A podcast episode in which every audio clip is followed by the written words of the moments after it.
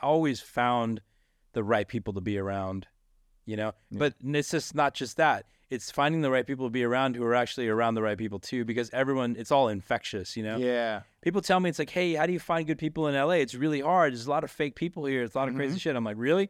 You know, I found the best fucking people here because I always have a lot of value to add to their lives, you know? Like, you know, I always bring the, I always bring the best people with me, and people that are bigger than me and that have done a lot of really crazy things, you know, they want to meet those people too. So it's kind of like, that's some of the value that I add, you know? So I'm always attracting great people. What is going on, everyone? Welcome to another episode of the podcast. Here today with one of the most interesting men I've ever met. And we're going to actually get to the bottom of something at some point during this conversation with Ted. Ted Dhanik is here. Some of you may have heard of him, but we're going to get into some things today that you probably want to have a little notes app on your phone ready, because we're going to cover a couple things about achieving your ultimate ambitions, the path to get there, and I think we're going to probably go down a couple of rabbit holes as well. So, Ted, thank you for being here. Thanks for having me. I appreciate it. I know you're a busy guy, a lot of things going on, a lot of balls in the air. So, first off, tell me about your background, because prior to this, we intentionally kept conversation to a minimum. We're just meeting now. What's your connection to India? So, I mean, I don't know. You seem a lot younger than me, but there was there's a film called Slumdog Millionaire that was out a little while back, you know, a few years ago. I was that kid that fell in the ground, you know, in the hole in the movie. So, no, I wasn't in the film, but I'm from India. You know, I was actually born there. So, I was born in, I'm from Gujarat, I was born in Bombay at the time. It was called Bombay. Uh-huh. I don't recognize Mumbai, you know? Oh, yeah, no. Just kidding. Yeah, it's like when Madras and Chennai changed. People are no, it's Madras. I'm from there, but I spent my adolescent years in Silicon Valley, but I lived kind of all over the country. Uh-huh. And then I've been in LA for 23 years. But so for a minute. I'm disguised, you know, like a lot of people don't know what I am, you know, and I'm sure you get the same thing. You can't tell what I am, you know, it's kind of like, you know, are you from Brazil? Are you Chinese? Or like, what are you? You know, it's kind of crazy. Are you just a dark white dude? You know, so I get all kinds of stuff all the time. It's interesting and fun, but you know, I got to be a little bit extra about the whole Indian thing. I swear, or am I like Rudraksa beads, you know, and my I noticed. Where's yours? Listen, my mom has given me like hundreds of them over the years. I'm like, oh, I always have something in my car, you know, and people see them and they're like, hey, what's that? Because people don't understand. Like I'll have like a little, every time I get a new car, she gives me like a little Ganesh to put in like the center console. And to me, that's just like one little thing that like is her connection to me and she's doing for me. But you see a lot of people, especially out here in California, that are maybe some feel like they have a connection to that, whether it's through yoga or whatever. Sure. But like having been there and lived there, you know, I've gone there multiple times. Obviously, my mom is from there. It hits different when you go there. So I think, you know, like it is kind of weird because I'm 47 and I spent a lot of my time. I spent my first 9 years in Texas, you know, and it was a really rough time. That's where I learned how to fight. And it was pretty racist there in the beginning. You know, this was in the early 80s. And so it was a really crazy time. And it was hard being Indian. You know, it was really tough at the time. But now it's like we're fucking trending finally, you know? Yeah. It's insane. Indians are trending. Fucking headline, you know? And it's crazy because we're running some of the biggest tech companies in the world, or maybe all of them. And then at the same time, it's like, you know, like we meet girls and they like Indians. It's the weirdest thing. You know, the girls actually like Indians now. Isn't it crazy? Weird? Yeah. It's wild. It's so weird. And, you know, on top of that, we have a guy for the first time that I can remember that's running for president that's Indian. That's crazy. You know, and I'm like, wow, like, you know, and he's being accepted. You know, so... And he used to do tech support on the call centers. And you can understand him now. Yeah, So, I mean, it's like you said, it's like it's in vogue right now. There's been a lot of different things. There was a minute I felt like... Did you see this about 10 years ago when the Bollywood thing was kind of getting big? Yeah. You know, and then like people like Priyanka Chopra came onto the scene. That was a trip. Yeah. And that was like, wow, she became like a pretty like mainstream celebrity. Sure. And so that's when people started being like, wow, Indian women are beautiful. Like it's like it became a thing. So you mentioned Texas and some of the things you dealt with. Yeah, I dealt with things growing up in New Jersey, mm-hmm. and, you know, and but the thing is, it wasn't discrimination or racism for being Indian. It was, they thought I was black, right? They're like, this is a black kid. So that is what I got. And it was funny to see people shift literally in front of your face. Yeah. When they're like, oh, wait, you're not black, you're Indian? I'm like, yeah. And like, I show them a photo of like my mom and the sari and the buttu. And they're like, oh, okay, well, now you can come in my house. It was so bizarre. It was like, yeah. almost like, Indians, smart, you know, yeah. good culture, whatever. Sure. They thought I was black, and they were like, it was like totally different. It was so weird. So growing up, like, and having that time in Texas, like, what were some of the things that you had to deal with? Yeah, I mean, just getting beat up, you know? Yeah. Just basically, yeah. yeah. Just getting beat up every day. And, you know, I got to a point where I was like, yeah, I was getting beat up a lot. And then, you know, I just had to, like, figure out how to fight. Yeah. So then I learned how to fight, and then, you know, that stopped after a while because I just couldn't. And then I ended up moving to India, actually, after Texas, because my father worked in the oil business. You know, mm-hmm. he was a mechanical engineer, and it was hard to get work during the 80s, like the oil crisis and stuff like that. So we moved to India. We almost died, my brother and I, so we flew back 6 months later, and then we lived in New York and New Jersey. So I lived in New Jersey, and you know, it was racism there too. It was the Italians yeah. and the blacks against, yep. you know, they didn't like anyone else, you know, it's crazy. So, you know, and but I already knew how to fight. So it was fine, you know, yeah. at that point. So it was kind of cool. But so with you, I'm going to host this podcast. I'm taking over. Let's go. So like with you, like, I can't tell, like, what's up with your, can you say your last name the way it's supposed to be said? Okay. How your mom would expect you to say? So if I'm in India, yeah. or my mom was saying my name, she would say it Suresh yeah. Madhavan, almost okay. like there's a TH. Suresh okay. Madhavan. Okay. However, when you're a kid growing up, like I was born on Staten Island, New York. Sure. So it was 100% Italian, and then there was mm-hmm. me. Yeah. And then moved to, you know, middle of nowhere, New Jersey, mm-hmm.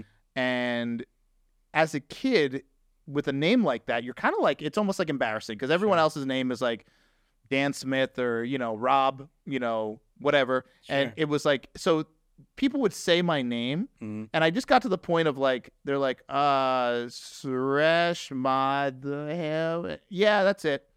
Because I wasn't at that point. Sure. I was already the outcast. Yeah. So I wasn't going to sit there and correct sure. these white people that were butchering yeah. my name because I didn't have that confidence yeah. to do it. Yeah. So, and there was a lot of things in my life that turned into that mm-hmm. where I just started accepting things and just saying, well, like, I kind of got to, like, blend in here. Mm-hmm. I can't, like, make noise. Sure. Because if I do, I'm going to be, you know, it's going to be pointed out. It's going to become a thing. And yeah, dealt with it my whole life. Yeah. You know, so it was tough. And, you know, my mom knew that I was dealing with it. So, like, she kind of, like, was like, I understand why you're doing certain things. I understand. So there was, like, a time I came home and I was like, Mom, can we change my name? This is, like, out of control. Can we change my name? Sure. I don't want to deal with this name anymore. I was little. Mm-hmm. And kids are rough. Kids are mean yeah. to each other, you know? Mm-hmm. So it was very hard not only to look so different, sure. be the only brown kid in the entire town, but then on top of that, to have this strange name, yeah, you know, that no one could pronounce. You know, I had the same thing. It's crazy. Like, I changed my name too. My name's not really, I know everyone's like, Ted, that's such an Indian name. That's like the fucking super desi name, right? But it's not. Surprisingly, it's not. So Ted, I changed my name because in Texas, the same thing. I was getting beat up because people were calling me, like, my real name is Tej. Tej?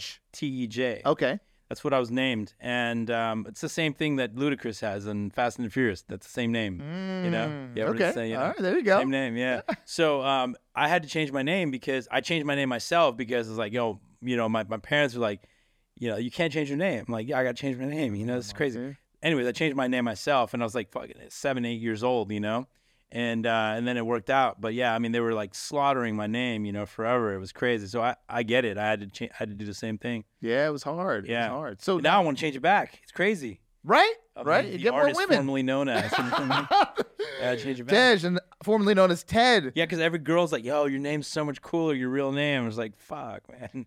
Isn't that so weird? It wasn't until I got older, like when I was younger, all the people who were kind of my age and whatever, they were like, well, that's such a weird name, whatever. And then you become an adult and you meet people and they say, Suresh, that's such an interesting name. Where's that from? So it's this full progression and maturity and, you know, ignorance kind of subsides a little bit. Yeah, and also I think that, you know, this whole cultural shift and people want to be super spiritual. And by the way, we are like the fundamental spiritualism guys, you know, like we were the guys, you know, like the first ones. Hinduism was like, oh, it's all about inner, you know, it's everything's inside of you, even the gods are inside of you, you know, like, so everything's from within, right? So we're kind of at the forefront of spirituality, and now the whole world is all about being spiritual.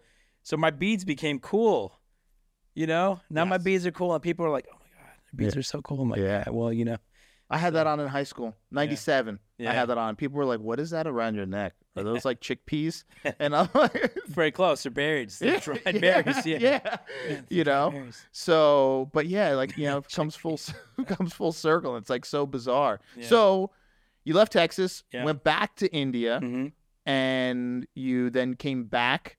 You said you and your brother almost died. What happened? You get a lot of GI problems there from like water or food. We didn't know what it was. My parents were convinced it was some sort of black magic, you know? It's kind of like the evil eye thing, you know? Like someone's staring at you. So like, I don't know about all that. But anyway, so we're forbidden to ever go back to India. My parents will not let us go there because my brother actually, his heart stopped and he was blue and just crazy stuff from like, he got blood poisoning from an IV. Actually, he was super sick and then they gave him an IV and he got blood poisoning from contaminated IV, so he almost died. And then I had like something similar, so my parents had to just leave. Like we had to fly out of the country and just leave. It was so great that we didn't end up in India. You know what I mean? I would have been really like the Slumdog Millionaire. The actual one. You know. And then so we moved to New York and New Jersey, and then San Diego, and then San Francisco, and I spent my adolescent years in the Bay Area, and then came here in 2000 for some startups and stuff, and we'll get into those. But yeah. But I won't leave LA. You know, everyone's like, oh, let's go to Austin. Let's go to Florida. I'm like, yeah, I'll come visit. But I don't know, man. What holds you here? To liberals, man. Just kidding. I think, man, what holds me down? Oh, yeah, no, what holds me here? Don't cancel us. Yeah. We can't talk about religion or politics, so we're going to make a lot of really interesting new friends. But I think that, or enemies, but I think that what keeps me here really is the weather. And I think overall, the people are pretty good, you know, and you don't get the kind of energy and ambition you have here in L.A. It's just, you know, there's nothing to compare it with, you know, other parts of the country. I mean, I spent a lot of time in other places, and you just don't have that here, you know, have that there. You can meet the most interesting people here who've done, like, the craziest things. Like, anything you want to do, you can find those people here. You can meet them and replicate whatever else, whatever they've done, you know, and so that's... really rare. Yeah, I'm starting to notice that. It's like my first time really like being immersed in LA, and I'm starting to notice that. It's different than I thought it would be. Definitely different, and meeting a lot of great people. So let's talk about the progression from where you started out. Sure. Because we all have our ambitions in mind. Our, you know, our 6-month goals, our 1-year goals, but then we have our 10-year goals and our lifetime goals. You kind of started that trajectory earlier than most, it feels like. So can you get into that a little bit? Yeah, so like your mom probably drilled this into you, just like my parents did too. It's like, you know, for us, it's like Indians, you had to be a doctor, a lawyer, you know, or you had to be like, you know, something professional. Yeah. At the end of the day, you had to do something that made, you know, like that could earn you a living. That was decent, you know, because we're basically like almost like first generation or second generation here, and you know, you need, you know, like we're just a very competitive ethnicity just because of there's a billion or more of us, you know, in India. So you're competing always for jobs and like for, you know, for work and stuff like that. So all that's instilled in us. And so like things like, you know, like my friends who were playing musical instruments and playing sports, I wasn't allowed to play sports or musical instruments. They made me focus on my grades. I was 4.0 all A's and stuff, but it was really critical that I got, you know, my schoolwork down. That was the most important thing. That was what's going to get me into med school or law school or whatever it was that I was going to do after. You know, obviously I was going to be a doctor at one point. It's just like every other Indian kid's parents dreamed for them. My father's, my grandfather and the rest of the family, they're all doctors and stuff too. So you know, my dad was an engineer. He wanted to be a doctor. So now I was supposed to be a doctor, you know, like whatever. Anyways, glad I never became a doctor. So early on, I was, you know, programmed from an early age that, hey, look, I had to do something monumental in my life. And I was, you know, already set. And I knew that I was going to do something special, you know, I just didn't know what it was yet. And I realized that, you know, I needed some mentorship and I needed some direction. And my father was like super focused on self-help his whole life. So he's reading all these books like Zig Ziglar and, you know, Tony Robbins and, you know, like all these guys like Brian Tracy and all that stuff, you know, and he's just passing it on to me and I'm reading it too, you know, and I'm like, it's an early age and like start understanding about what the fuck osmosis really means, you know, it's just like, what is osmosis? And by the way, we're working on a book, Winning by Osmosis, that, you know, we're working on writing right now. But anyways, so something similar to that. But it, essentially what it meant was like I needed to be aligned with people. And that's why I'm here in LA, I think, too. Needed to be aligned with people that I wanted to be like, or I wanted to be able to replicate, you know, success or, you know, anything can be replicated. And I learned that really well from Tony Robbins. And so I think early age, I decided like, hey, what do I want to do? I don't know what I want to do. I'm not that creative. I was never super creative. I knew how to fast follow. You know, I knew how to replicate, you know, stuff. And to this day, too, I'm not a creative pioneer. I don't pave roads. It's too expensive. I just figured out somebody who spent some money trying to figure something out, and I copy that real fast, you know. I'm really good at doing it a little bit better rather than doing it for, you know, for the first time, you know, that kind of thing. So from an early age, I started understanding all of this, and I started to realize that my environment is going to dictate what I'm going to do. I'm going to have good ideas or I'm going to have bad ideas, but I'm going to be a product of that environment. And I'm going to be I'm going to rise to the top of any environment that I'm going to. If I'm going to be around a bunch of kids in the Bay Area that are selling drugs, I'm going to be the best drug dealer, right? If I'm going to be, you know, like if I'm going to be around a bunch of kids that are doing, you know, like they're working on startups, I'm going to have a startup that's going to succeed, you know, like whatever it was. So luckily for me, I was in the Bay Area around the dot-com boom, right? So like everyone, you know, was somehow employed by .com at that point in the Bay Area because there was just a shortage of people. So I was in college and I got a job in these companies and I was doing sales and then business development. And I had a marketing degree. And while I was, you know, getting that, I was working in sales. And so I started selling software and stuff like that. So I really started to understand how to sell value. And then I got to some startups and got to a place where I was really building businesses for the companies and I started replicating other business models from other companies and creating those products in for the companies I was working for. And that ended up going really far to where I got myself to be like one of the 5 people in the country that did what I did. Like I became really specifically, you know, inclined in a couple things and then made myself irreplaceable and then in high demand. And then I ended up in a place, startup called Lower My Bills. Was one of the early guys there. And then we ended up selling that to Experian. So yeah, so I have figured out how to make myself pretty valuable at an early age. And it's a super, super secret recipe. I'm just going to share it. It's super simple. It's by being valuable. That's it. You become valuable by being valuable and adding value. Yeah. To every friendship, relationship, partnership, customer, in every place you can, add as much value as you can without expecting anything in return. I mean, that's the key. Yeah. Just do what you do without having anyone affect what you do. So, and you become, you know, infinitely valuable. How did you learn that? At what point did you recognize that that was the key? Because most people inherently say, well, if I'm going to do all this, I want this in return. It's almost like human biology, right? Like I'm going to put forth this, but wait, what am I getting back for this energy and effort and this time? And if they don't get that in return, they quit, right? Sure. So at what point did you realize that, you know what, I just got to put forth and bring value and it's going to come back to me? Yeah, well, see, that's the whole thing is like putting value into something, so much value that you become irreplaceable. And where that happens is where it's that's kind of like the apex and that pristine moment where no one can replace you and there's no value that can be assigned to you at that point, right? So when you add so much value, you know, you got to do it in the right setting. You got to do it in the right places, and it's got to be for the right reason too. Like, you can't really do something. You can't. I mean, you can, but it's like you want to do something that you like doing. Yeah. First of all, you want to do something that you like doing. The cause is good. The business is good. It's a good business. The business adds value to people's lives. Sure. End of the day, fundamentally. Yeah. And when that's there, then, you know, then you feel comfortable and grow into it, you know, and I think that makes a pretty big difference. Yeah. Now, did you go to university? I did. Where at? Northern California, Cal State, East Bay.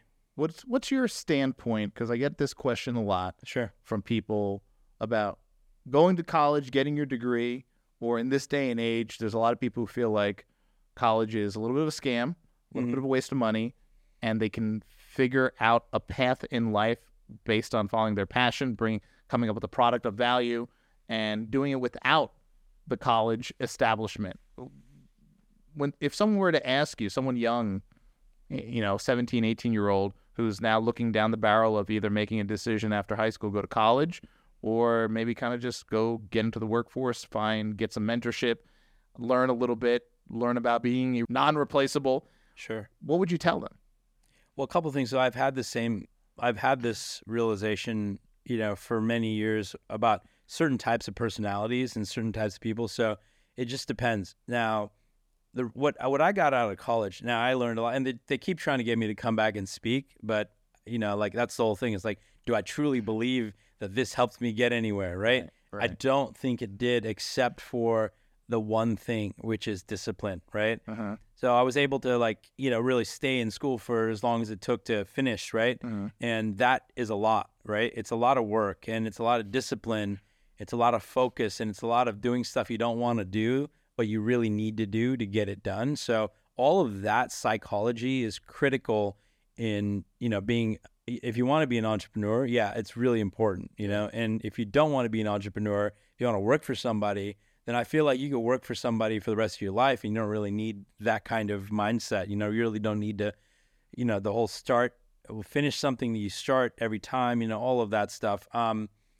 There's a lot of people that I meet and have met over the years that have done some really wildly successful stuff, like projects. Mm-hmm. I owned an ad network for 14 years, and we had performance marketing business, basically. So worked with a lot of affiliate marketers. Mm-hmm.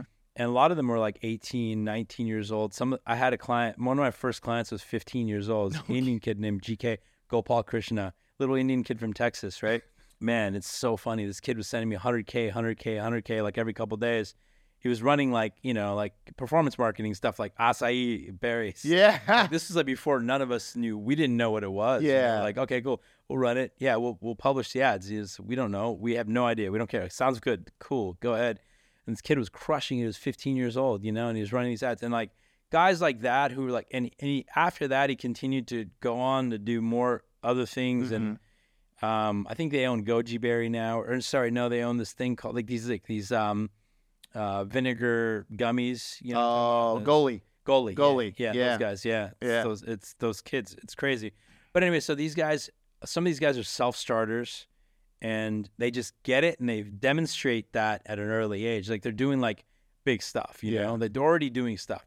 Those kind of people that already have experience of doing things already, that have already started, then I think that college will slow them down, you know? Mm. They don't really need it. They're entrepreneurial. They're already there. They already have demonstrated the work ethic. Yeah. And they know how to do it, you know? So those guys are great.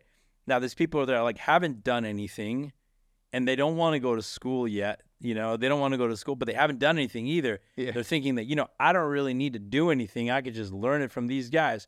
Well, you could talk about it all day long, but you haven't actually done it, you know? Mm. Go try to do it. It's not too late to go back to school. But school is a different place now than it was back, you know, 20 years ago. Yeah. You know? So things have changed quite a bit. Yeah, it was not even in the realm of possibility to tell my mom that I wasn't going to college, let alone not becoming a doctor. That's like, you know, that was, so to even say you're not going to go to college, that was not the room. But it's becoming a little bit more of a conversation these days in a lot of households with a lot of parents, because I see some parents who are a little bit progressive. They're seeing these people who follow their passion, start journey, you know, whether it's a business, it's an idea or something, and they're seeing that, okay, there's an opportunity for success here. So, okay, maybe I'll let them try this. And mm-hmm. okay, if it doesn't work out, they can go back to college 2 years later, whatever. So, but that wasn't on the radar for me. It was go to college, go to medical school, become a doctor. And there was nothing else. It was, mm-hmm. Or else you'll be disowned and you'll be ashamed to the family. Yeah. So that was a lot of pressure in and of itself. And I'm sure you've probably felt some of that pressure as well. Yeah, I did. So now fast forward. Oh, by the way, Indian parents get over it. They do get over it. They get over everything. Yeah, they do get over it. It doesn't seem like it at the time, but they get over it. Yeah. I still get a little whisper here and there, although I have the companies, I have the businesses, I have the net worth, and my friends who are doctors are like, you make how much? And still my mother is like, you could have been a great surgeon. You could have been. I'm like, you got to be kidding me. That was like 20 years ago. So what would you say is the accomplishment for you in the because we can go down so many different rabbit holes for business that really set you off on that next echelon that made you say, okay, I could do this? Well, actually, I had to work for people. Okay. So I kind of went through the path, went to college, all this shit, and I worked for a bunch of people, and then I ended up working for the best. It became the best, became really good everywhere I was. And then, it kind of rose to the top. And then I was always adopted by mentors, because they saw, it's like, how do you get a mentor to adopt you? I get these questions all the time. It's just, you got to demonstrate a few things, You have to demonstrate sincerity. You got to demonstrate that you're going to take that shit and fucking run with it. And you're going to potentially be better than them. Mm-hmm. They got to see that, and I got to see that. I got to see some of these kids I mentor now. It's like, I could see these kids better than me, Yeah. If I see that, then I'll mentor these people all day long. Right. So same thing. So I did that and I got mentored by some really great people. Mm-hmm. I still talk to them to this day. And, and I think that made a pretty big difference. And then, so working for people. And then I launched a business in 2009 that I took public on an IPO in 2017. Then along the way, there was another company that I launched that I took public too along the way. So there was two companies that took public. And those are entirely mine. I ran the whole thing. I founded both companies. And, and I think it was, it was kind of more of like natural progression. Uh-huh. And then now I'm in another phase now, like a totally different phase. Yeah. And then this phase is a very interesting phase too. We're back to osmosis because it is about the people that you're around mm-hmm. that are going to determine, the ideas that you're surrounded with come from the people that you're around. Yeah. And if you're swimming in bad ideas, you're going to fucking drown. But if you're around great, concepts and positive mindset and, everyone that's around you is like-minded, then guess what? Then you're going to rise to the top of that. Mm-hmm. That's the whole thing. It's like, you got to rise to the top of whatever you're at. If you're sitting in a bunch of shit, rising to the top of that means nothing. Yes. You know what I mean? Yeah. So I think like a key takeaway for me out of all of this was I always found the right people to be around, Yeah. But it's just not just that. It's finding the right people to be around who are actually around the right people too, because it's all infectious, Yeah. People tell me, it's like, hey, how do you find good people in LA? It's really hard. There's a lot of fake people here. It's a lot of mm-hmm. crazy shit. I'm like, really? I found the best fucking people here because I always have a lot of value to add to their lives, I always bring the best people with me, and people that are bigger than me and that have done a lot of really crazy things, they want to meet those people too. So it's kind of like, that's some of the value that I add, so I'm always attracting great people. So contributors. If you have someone who is just young, starting out, up and coming, and they have their goals, they have their ultimate ambition for who they want to be, what they want in life. But they say, I'm young. I don't have any capacity. Yeah. What value am I going to bring? Mm-hmm. I remember there was a point on my journey where I said, well, what value can I bring? I don't really know anything. There's, I don't have like a superior skill. So then I just got to that point where I said, I'm going to go to the people that I want to mentor me mm-hmm. and say, what can I do for you? What do you need? Because I needed to make myself valuable and I didn't have a skill set per se. What did you do when you got into those situations? Because there's going to be a lot of people out there who say, well, I don't really have a skill, but I'm hungry and I want to do it. Mm-hmm. What do you say for that person? Yeah, I mean, it's the same kind of thing. So I have a mentee right now who is, this kid is like 25, 26 years old, super fucking smart, right? And he's done some like really creative things. Like he moved here from Northern California with no money, and he was like living on someone's couch, and he had, you know, he somehow got this membership to this gym. Like we have this gym, and it's an executive membership, and it's like everyone in that locker room is a baller, right? Like seriously, everyone in that locker room is from like, you know, J-Lo's manager to like, you know, I'm in there like to like, you know, like full spectrum of like biggest directors, producers, like everyone's in there, right? And he like somehow convinced them to get into the 3-year waiting list on this locker room. Somehow convinced them he got in there. He's in there, and he's been in there for a few years. And he's like, he's met every single person in there. Everyone loves him because he's so sincere, humble, and he's willing to work and learn. Mm. He works for me. The kid works 12 hours a day for me, 7 days a week now. And what I need, it's like, yeah, it's kind of one of those things. Will you mentor me? It's like, you know, kind of like, you know, I don't really have a lot of time to mentor. And this is going to be similar for every other mentor too. It's like they don't really have time to mentor someone, you know. Yeah. But we have time to work with you. I do have time to work with you, and in the process, you will be mentored. Yeah. So it's kind of like I will, you know, these guys would be willing to work and do anything and not complain, and it's like smile and excited that they're learning. That's what I'm looking for because I was doing the same thing. Yeah. So what I did to attract these mentors was I was the same way. I was sincere. I was like, I will do anything it takes, and I will show you, and I will not complain. I have no ego. I am super coachable. I'm going to be the most coachable person you meet. In fact, today, till this day, I'm the most coachable person in the room usually too. I haven't done shit, you know? Yeah. You know? And I haven't learned enough. I haven't learned anything. I'm like constantly learning. I'm learning from you. I'm learning from everyone, you know? Yeah. So to maintain that mindset from an early age is really critical, and that's very attractive, you know? And you know, like amenable to change. That's really critical because this kid's like, yeah, you know, like, what do you think about this? What do you think about this? And I just tell him, no, here's why you should do this, here's why you shouldn't do that. And then you'll see them, you're right, adapt. Mm-hmm. It's like, I want to put more energy into this guy. I want to put more, he's going to grow, he's going to learn, you know, it's going to be great. So that's how I'm attracting, and that's how these people are attracting me, you know, by willing to do whatever it takes. So I think one key thing is kind of like, you want to attract a mentor, guess what? The mentors are really fucking busy. Yes. Right? How do you get them to like work with you? Well, you need to work for them. That's right. You find a way to work for them. You tell them you'll do whatever the fuck it takes. Let them pay you whatever the fuck they want to pay you. $20, $10, whatever it is, or nothing. Just do it. If you really want them to mentor you, you have to prove it, you know? Yeah. That time that they're going to spend with you is technically mentoring. So, yeah. And there's a lot of people who I know some other people have kind of spoken a similar, let me say, guidance, and they say their response is, "Oh, it never worked for anyone for free." You know that doesn't. You know, you're teaching people to not value their time, and because I've said that, and people have kind of pushed back to say, "How can you give that advice to a young person?" Listen, there were times that I worked for free for mentors, and I just said, "I'm going to push and become, like you said, invaluable to this guy to the point where." He's going to pay me because he doesn't want to lose me. Sure. He doesn't want to lose me. Mm-hmm. And that is bringing that ultimate value to that person. Yeah. Become irreplaceable. Exactly. And that's it. And then you know what? The payment will work itself out. Sure. Because I was learning.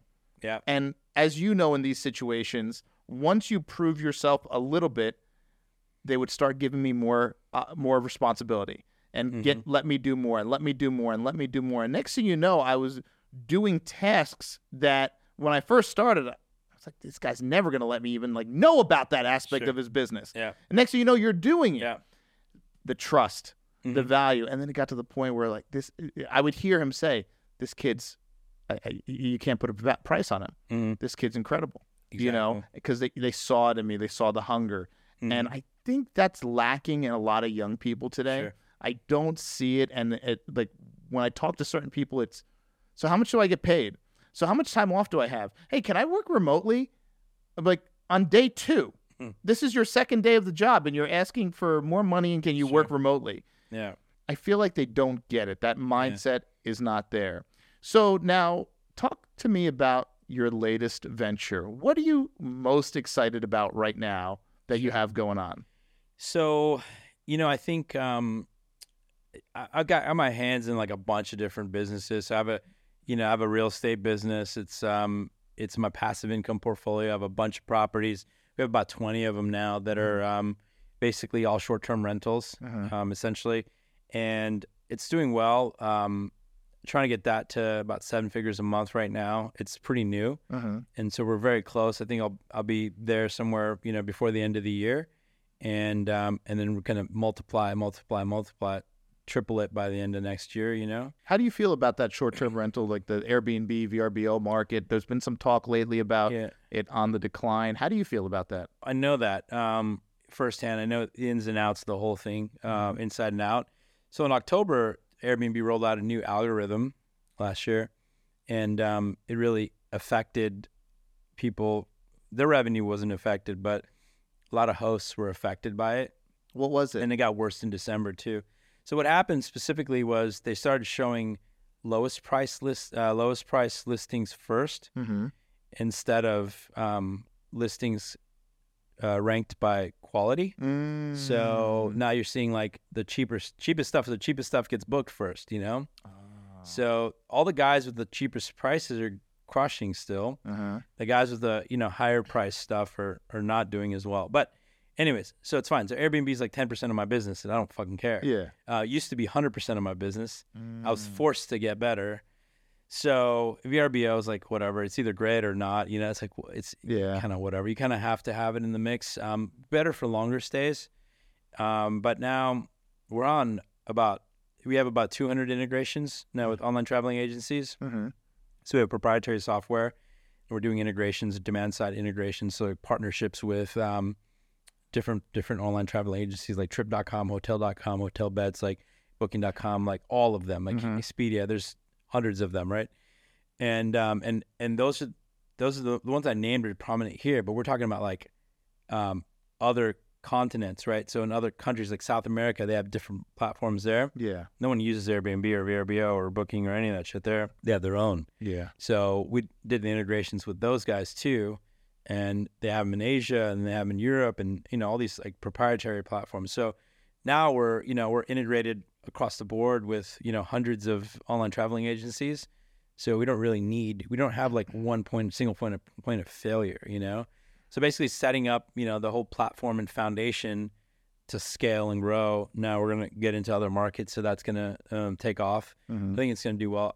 The problem is like you're in California, you're, you know, in a tenant friendly state where there's, you know, like it's very hard. There's a lot of regulation here. It's very hard to get, you know, scale here because you know there's so many weird regulations and laws, and like you can't do it in some cities and just crazy, right? Limitations. Anyway, so we go to non-judicial states that are red states, and where they're not as tenant friendly. You do kind of like whatever you want. You know? So those are the places like go wide open, you know, and there's huge demand too, like Florida and places like that. So there's regulation there, but not as bad. So, you know, kind of grow into other states and grow that. So that's one business that's scaling right now. We have, I have another, so I fully exited my public company last August. It was a company that I took public, ran for 14 years, did hundreds of millions in revenue before we raised even a single dollar of outside capital, and raised about $80 million. What sector was this? Legal. This is ad tech. Ad tech, okay. Advertising technology. And then raised about $80 million while being public. And then I left. And then, so after that, I started another ad tech venture, and we're in stealth. It's primarily focused on connected television. So ads on connected TV, okay, which are, you know, the smart televisions. So you have like LG, Samsung TV, Apple TV. There's all these platforms like all the smart TV manufacturers have, and people download apps. So there's millions of app developers. So you're downloading apps kind of like on a mobile device, but on a TV screen. So you're on a big TV screen. So the commercials on that, those free apps, right? They're freemium. The apps are free. They're ad supported. Okay. And the ads are commercials, just like you see on Hulu and everywhere else. Same thing, right? Okay. Anyway, so we're selling those. So essentially they're like, you know, anywhere from like $20 to $100 CPMs, you know? Okay. It's much more stronger than mobile device, you know, essentially. So we've been in that. I was in that business for several years in the last company, and then I just wanted to focus just on that. because I feel like there's so much more, it's more valuable to the advertiser because it's a bigger piece of real estate. You could interact with it because you could actually, you could go down a conversion funnel because you'll see like these ads will have a QR code on them. Okay. You scan that with your phone while you're watching TV and you have a landing page on your phone and then you can check out and you can do all kinds of really cool stuff. Right. So cool. We didn't have that on, you know, linear television, like cable and stuff. Yeah. You know? Yeah.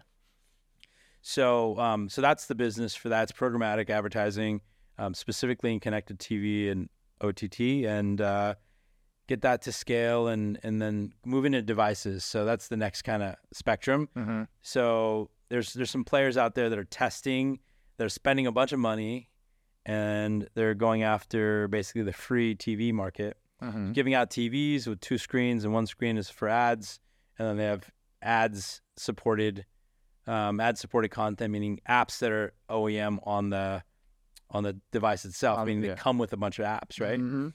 So it's kind of like people were giving out phones for years. Yeah. Like a browser, like a specific browser to ad injection and stuff like that.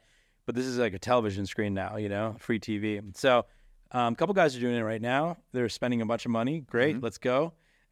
See how it plays out. And we're already in, you know, kind of trying to figure out how to do it for less and make it a little bit more stickier, you know, because free TVs with ads, I think, could be the next kind of area that could grow pretty fast. Because I don't know if you've noticed, but TVs are so cheap.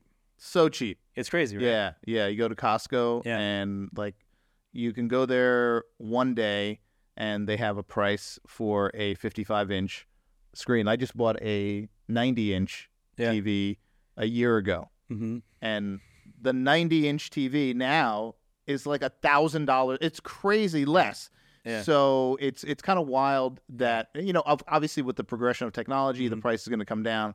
But this is something like I never even thought about. Like, hey, you know, free TV, but you just got to, you know, and I think, of course, with our current state of the economy and the way most people are living, mm-hmm. most people would go for that. I could back it out, you know, spreadsheet in like 2 minutes to tell you what it would, you know, how many ads, I mean, how quickly we could break even, you know, like how long it would take to break even. So if a device like a 55-inch, just average TV, if a device would cost us like, you know, anywhere from like $80 to $150 our cost, how long and how much content would they need to stream, and how many apps do we need to embed, you know, and you know, how many advertisers do we need to get on board to be able to break even, and how long would it take? I could build a model and a cash flow it, you know, with it, you know, say it'll take us like 65 days, you know, for this user to break us even, you know, on that much advertising or whatever the number is. You know, it could take longer.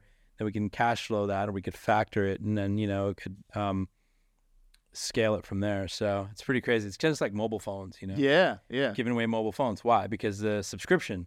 Uh-huh. How long does it take to back out, you know? So it's the same thing. Yeah, the cost of the hardware gets eaten up. Exactly. Did you ever see this as where you would be at this point? Or did you in your mind say, I know I'm going to be there. I'm going to be even greater than that. Is this something that you envisioned, like at this point with what you're doing with tech? And we're going to get into some of the other things we talked about. Sure. You know, I think it's interesting, but no, I didn't actually. So I didn't know what I was going to, and I still don't know what the fuck I'm going to do tomorrow. You know, like I have these things going on, right? I'm really good at finding things that work, you know, like I could quickly figure out something and make it work really fast, and then I can scale it because I've had. So working with people or working for people over the years helped me understand how to build real scale, you know, because we got certain companies, you know, like Lower My Bills, we got to over $1 million bucks a day, and then we sold it, you know, like it took a lot of infrastructure and operating, you know, like operating resources and people and just, you know, so much to really compartmentalize the entire business to a point where we have metrics on every single piece of it. Uh-huh. And then we're tracking all the metrics on every single part of it, and then get the whole thing scaled by like each module. Yeah. Right? So we compartmentalize every business, and I'm doing that for everything I do. Okay. And so, you know, so I can figure out how I can work something, make it work. I can find something, make it work, compartmentalize it, take it apart, scale it, and get it to grow pretty fast. And it just happens to be situational, because it's not something that like, hey, I didn't know that I was going to be in the ad network business. Uh-huh. I didn't know I was going to be in connected television business. Those are not aspirations of mine at all. You know? I didn't even fucking care about advertising. I just figured it out, you know, like I just saw some people crushing in this space, and I figured out, oh, I could do that, but let me see how I could add some real skill to it. Uh-huh. And so I know how to do that by taking it apart. And then, so that's kind of how that all happened. How did the Airbnb thing happen? It's really crazy too, because I got, so I bought a house in 2007, economy crashed in 2008, 2009. And then I ended up, saying, you know, like, I can't sell this house. I was overpaid for it, you know? Yeah. Can't sell this house. Fuck it. I'm just going to make it my own. I'm going to do whatever, you know? So I demolished the house, built a new house, spent way too much money on building that house. And then during the it took 3 years. And during that process, I was like, I got tired of it. And I bought another house and I moved. Yeah. It's like, fuck. What? Dude. Yeah. I got tired of it. I'm like, dude, so many delays. The city, bureaucracy. It's like fucking liberal nightmare, you know? Yeah. It's crazy in LA. And then I finally finished the house and I was like, listed it for sale. You know, I was like, I'm going to fucking sell this house. I don't need it anymore. You know, yeah. Better house. So I couldn't sell the house because, you know, and then, so, and anyways, couldn't sell the house. A weird time. So then some of my friends were like, hey, we're doing Airbnb, you know, like you should do it too. I'm like, nah, no. I'm not gonna let these people come in and abuse my house, you know, break my stuff. This house is crazy, yeah. You know, like it was, you know, it's a great house. It was $4.5 million house, whatever. But like, it was really delicate, you know. Anyways, I'm gonna try it. I did it. I tried it, and I got it so crazy. It was doing $50,000. This house was doing $50,000 a month for 8 years, you know, until October. What? Yeah, it's crazy. Like this one house, you know. Anyways, so then. I started to scale from there. I said, like, you know, this was like the fucking greatest thing. I was like, you know, like, I'm so glad I never sold this house. And, you know, it's funny because the guys that had the listing were the twins, Jason and Brett, you know, from Selling Sunset. Yeah. They're my boys for like 15 years. Anyway, so they try to sell a house. Every time I see them out all the time. I'm like, thank you for not selling my house. But they couldn't sell the house because it was always rented. They couldn't show the house. It was always occupied, always rented. Couldn't do open houses, nothing, always rented. Like, bro, we can't sell your house because we can't show your house, you know? Anyway, so that's what ended up happening with that. I just did an episode. I actually just filmed an episode on season 7 for Selling Sunset. It'll be out like a couple months. Yeah, just like was shooting for like 8 hours. It's crazy. Oh, nice. But yeah, it'll be fun. Oh, very cool. Buying a house in Brentwood on the episode. It was fun, but yeah. So when you talked earlier, we were kind of talking and we kind of went down a little bit of path. We started talking about some of the mushroom industry, which is a lot of people are starting to talk about that now. Mm-hmm. A lot of people have brought it to, let me say, the forefront. People like Joe Rogan talking about it. Yeah. I asked Huberman. Huberman. You know, mm-hmm. You're monetizing that, going, you know, another avenue and area of business for you. Mm-hmm. How did you end up in that domain? Yeah. So you know, it's interesting. It's a passion project, right? And it's because. Yeah, I really feel good about it, what it does for people, and I'll talk a little bit specifically about some of the people that I've helped with it. But I kind of went down that road because, so like I've never done really any drugs in my life. In the early 2000s, I did some MDMA. I lived in the Bay Area, you know, kind of everyone did, and that was it. And then I tried mushrooms. I vowed I'd never try them again because I had the worst trip. It was so bad, you know. And then. I tried weed, you know, but I can't smoke weed. I just get, you know, I just feel slow and stuff, right? So those three things, that's the only things I ever tried. And I used to drink a little bit, you know, I never drank much, but just a little bit. So about 3.5 years ago, I quit drinking completely because I was on this health kick. So my best friend is MySpace Tom. MySpace Tom has been a carnivore for like 4 years, you know, like. No kidding. Yeah, like he's like blending like kidneys and fucking hearts and livers and shit. Oh, he's doing nose to tail. He was. He doesn't do that anymore, but he's still really super healthy. But anyway, so he, you know, he's been really progressive, you know, and he's a great influence in my life. And he's been, you know, I've been with him for like 20 years. We've been close friends for 20 years. Uh-huh. And, you know, I adopted a lot of his, you know, qualities and characteristics because he's just a, you know, top shelf, first class guy, you know, just the best. He's just the best at everything. Anyway, so he's been a great influence for me. So a lot of diet and health and biohacking stuff, like I really have been, he introduced me to Dave Asprey. Dave Asprey tried to teach me how to meditate. It was kind of crazy, you know, couldn't do it at the time. So I quit drinking, you know, about 3 or 4 years ago because 3.5 or 4 years ago, because I felt like I was doing everything. I was fasting. I was like, you know, I was carnivore. I was, you know, working out 3 times a day. I was doing all this stuff. Uh-huh. And there was the one thing in my life that I didn't, you know, that was contra to my thesis on health, you know, which was drinking. I didn't drink much. Anytime I go out, you know, like once a week or twice a week or something like that, I have like one drink or two drinks or something, you know, nothing much. A couple of drinks a week. Yeah, a couple of drinks a week. But it was still, there was still no benefit to it at all, right? Yeah. It was bad or no benefit. There was no, there's nothing good coming out of it. Anyways, so I quit completely. And I was like all those people that, you know, felt like I needed to really kind of drop my inhibitions, take the edge off. You know, I could have better conversations with people when I'm, it was all is a weird perspective. It wasn't real, you know? Yeah. Anyways, so then I had a friend at the time. He's a Silicon Valley guy, and he's been pretty successful. They built, you know, a few businesses, sold one to Facebook, and then built another $3-4 billion business within 3 years, right? And smart guy, but, you know, he said, you know, hey, he's been trying to get me on mushrooms for years. You know, he's like, hey, all my ideas, they come from shrooms, like everything, you know, like, whoa, this is crazy, you know? And he's like, you know, basically, you need to start microdosing. You know, I'm like, nah, man, I can't. I don't do any drugs. You know, no drugs. I don't do it. I won't do it. And I didn't know, you know. I didn't know it wasn't drugs, you know. It was drugs. It's fucking mushrooms, you know. The hippies and Hate Street and all that shit. That's why I always thought about it, right? Yeah. Anyway, so he's smart. He sent me a bunch of science. He knows if he sent it to me, I'd read it. So I'm reading these double-blind placebo-controlled studies on like what it does for your brain, you know? It's kind of like what Huberman's like 2-hour podcast on psilocybin and the effects on your brain. I advise everyone to watch that podcast. It's phenomenal. Everyone should watch it. Yeah, it's 2 hours of what psilocybin's effects on your brain. Anyways, and it's basically, so while you're microdose, we're talking about microdose, not macrodose specifically, but microdosing. What it does for you is like mood enhancing, and it's just uplifting. So you just feel happier, really. You don't feel like high or anything like that. You just feel happier, right? Just feel, you know, like you're in a better state of mind. But while that's happening, your brain's being rewired, right? So essentially, you're creating new neural network connections and neural pathways in your brain, and it's spawning neurogenesis. So imagine this: so like you're having a drink, it's killing brain cells. Yeah. While you think you're having a great time, you're killing brain cells. Yeah. These guys are doing like, whatever kind of drug, you know, like whatever it is. Yeah. They're feeling great, killing brain cells, right? Well, you're microdosing. You're feeling great. You're growing brain cells. This is insane. You're like, wait, what kind of shit is this? Yeah. What are the side effects? There aren't any. You wake up happier the next day. Wait, what? Yeah. So you wake up the next day happier than the day before. What? How is that possible? Yeah.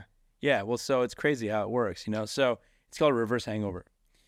So I was, you know, like I started reading all this stuff about, you know, PTSD, and 80% of the subjects that the military sent, you know, like they came back from Afghanistan, they gave them high dose of shrooms. 80% of them showed no signs of PTSD after the first treatment. So I started thinking like, yeah, you know, I'm an entrepreneur and I'm mildly fucking depressed, and most of my friends are too. You know? And so like, I think this will be really helpful for me. And at the time I was running a public company. And I was in the media every day for some stupid shit, and some trolls are trying to short my stock, you know? Yeah. Oh, this guy's driving on a $2 million Bugatti. It's in the fucking paper, you know? He's overpaid, you know? Some stupid, crazy stuff all the time. So I was really freaked out and stressed out all the time. And so this is really starting, you know, to really help, and made a pretty big difference. And, you know, and then so I had some friends. So I started basically... My friends introduced me to some people, and they had like these brands, you know, microdose brands and stuff. And they're, you know, like you tried them out, and I tried them, and I tried them again, and I tried them again. And I was like, hey, dude, like, why do they feel different every time? You know, it's inconsistent. Like, what's going on? So me being able to get to anyone in this town, I got to these guys, the guys that own these companies, and I'm like, hey guys, what's up? And so I started asking questions, like, why is it so? I want to understand. Like, is this the nature of the mushroom, or what is it? You know, like, why do I feel different every time? Sometimes I feel really super great. Sometimes I feel kind of anxious. Sometimes, you know, like, what is it? Like, I don't feel weird. I feel weird, you know, like, I don't know what it is. Anyways, well, they said, oh, it's because the strain's different. So I'm saying, like, wait, so you're using different strains on your product every time? They're like, yeah, sometimes. Like, why? It's because we get different deals on the mushrooms, different strains, different deals, you know? So whatever they get a best deal on, you know, I said, oh, that's really crazy. So then I went down the rabbit hole of understanding strains and mushrooms. Now, it's very different than weed. So then I started understanding that, hey, these strains, well, they could be anywhere in the world. Okay. These strains, right? Like this, for example, some of the chocolates we use, we have albino penis envy. It's a strain between an albino mushroom and a penis envy. It's a cross strain, right? Okay. Now that ends up being very similar everywhere. Like what you should expect as far as an effect will be the same. It's highly euphoric, and it has, it's very clean. You don't have any anxious finish or anxiety or anything. It's just you get a little bit of body high, and you're just really happy and super. It's a euphoric feeling, That's what that's known for, and it'll be here or Brazil or anywhere else. It'll be the same. You have the same feeling. So I said, you know what? And then there's this strain called B Positive. B Positive is, it's a super energetic strain. It makes you feel like you want to work out. It's really crazy. You actually want to work out, and when you're working out on it, it gives you, a really strong mind-body connection. So that's called B Positive, and that's similar everywhere too. So I said, hey, we need to create products that will have a predictable outcome every single time, and people will know what to expect. Let's educate them on the strains. So I did this out of hey, you know what? There's this kind of happening out here. It's kind of wrong. Yeah. It's like people don't know what to expect, and they're feeling different every time, and then it's causing a bad. It's just a bad taste. They're going to move away from the industry, and they're going to move away from the product in general. Yeah. Yeah. So we did, we did some, a bunch of products, and then they're very specific, and we educate people what to expect, what kind of, how you're going to feel. Yeah. And what mood you should be in, all that stuff. So it's pretty interesting. Worked out pretty well. Now I had some friends that were, that we treated for different types of addiction. Mm-hmm. So one of my friends was hooked on opiates. Uh-huh. And painkillers, and then he got off of that by being, by moving the addiction to kratom. So kratom is this plant that you can buy in a gas station. You can buy it at the 7-Eleven, And kratom is very similar to an opiate. It's not an opiate, but it hits the opiate receptors the same way, and it causes a very similar type of addiction, And it's pretty gnarly, and to get off of that, it's really crazy. So. I had friends that were, I had one friend that was hooked on kratom, got him on shrooms, never tried shrooms before, got him on our, microdosing stuff. He got off it. He was crying. He's like, dude, you saved my life. This is crazy. I was almost, he was considering, ending it. It was really crazy. So he's super happy about that. So many other types of addictions, like another one was Adderall. Uh-huh. So somebody, this is a common one, Adderall has this really gnarly withdrawal. So people have been on Adderall for a long time. They come off it, and they have this deep, deep, deep depression, No kidding. And so they're microdosing out of that depression, and it works really well for that too. It has. And then, there's all kinds of other stuff. The whole idea was the way we dosed these things, like either the chocolates or the gummies, we dosed them as cocktails basically, right? So we want to replace cocktails. That's the whole idea. It's like, hey, don't drink. Just have one of these. It's the same kind of dosage. Yeah. So what you get out of a cocktail, this will last an hour, hour and a half. You'll feel you'll feel super happy. You'll be really social. You'll be talkative. You'll want, be like everything's, how you expect alcohol to make you feel, but it never makes you feel that way. That's kind of the idea. And I got to ask you this before we end.